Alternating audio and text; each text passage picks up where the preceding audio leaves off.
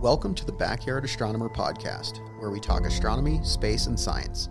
From the Rockstar Studios and brought to you by the Rockstar Group and Manzanita Insurance, I am Adam England, the Backyard Astronomer. The new moon this month is on November 4th.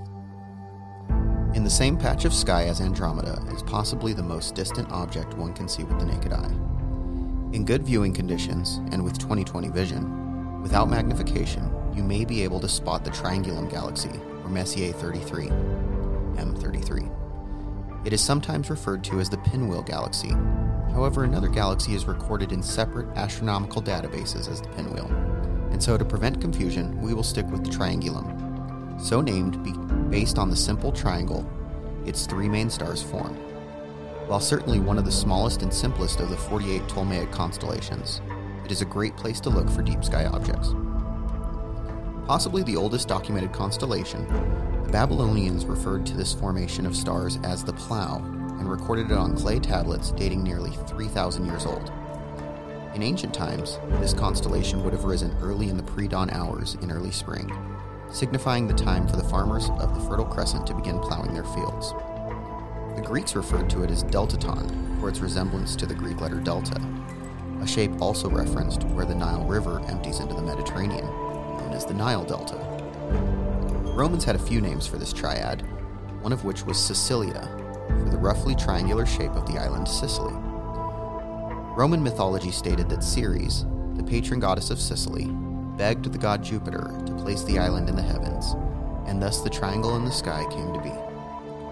Other names used throughout the ancient Mediterranean cultures almost universally reference the tri prefix we associate with the number 3, including tricuspis, triquetrum, trigonon, trigonum, and eventually triangulum. The modern International Astronomical Union, commonly referred to as the IAU, which regulates the accepted names of the astronomical bodies and objects, assigned the abbreviation TRI to this constellation in 1922.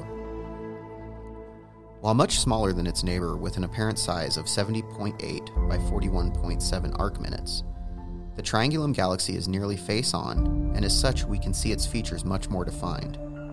It has prominent arms of dust, gas, and stars spiraling out from its center.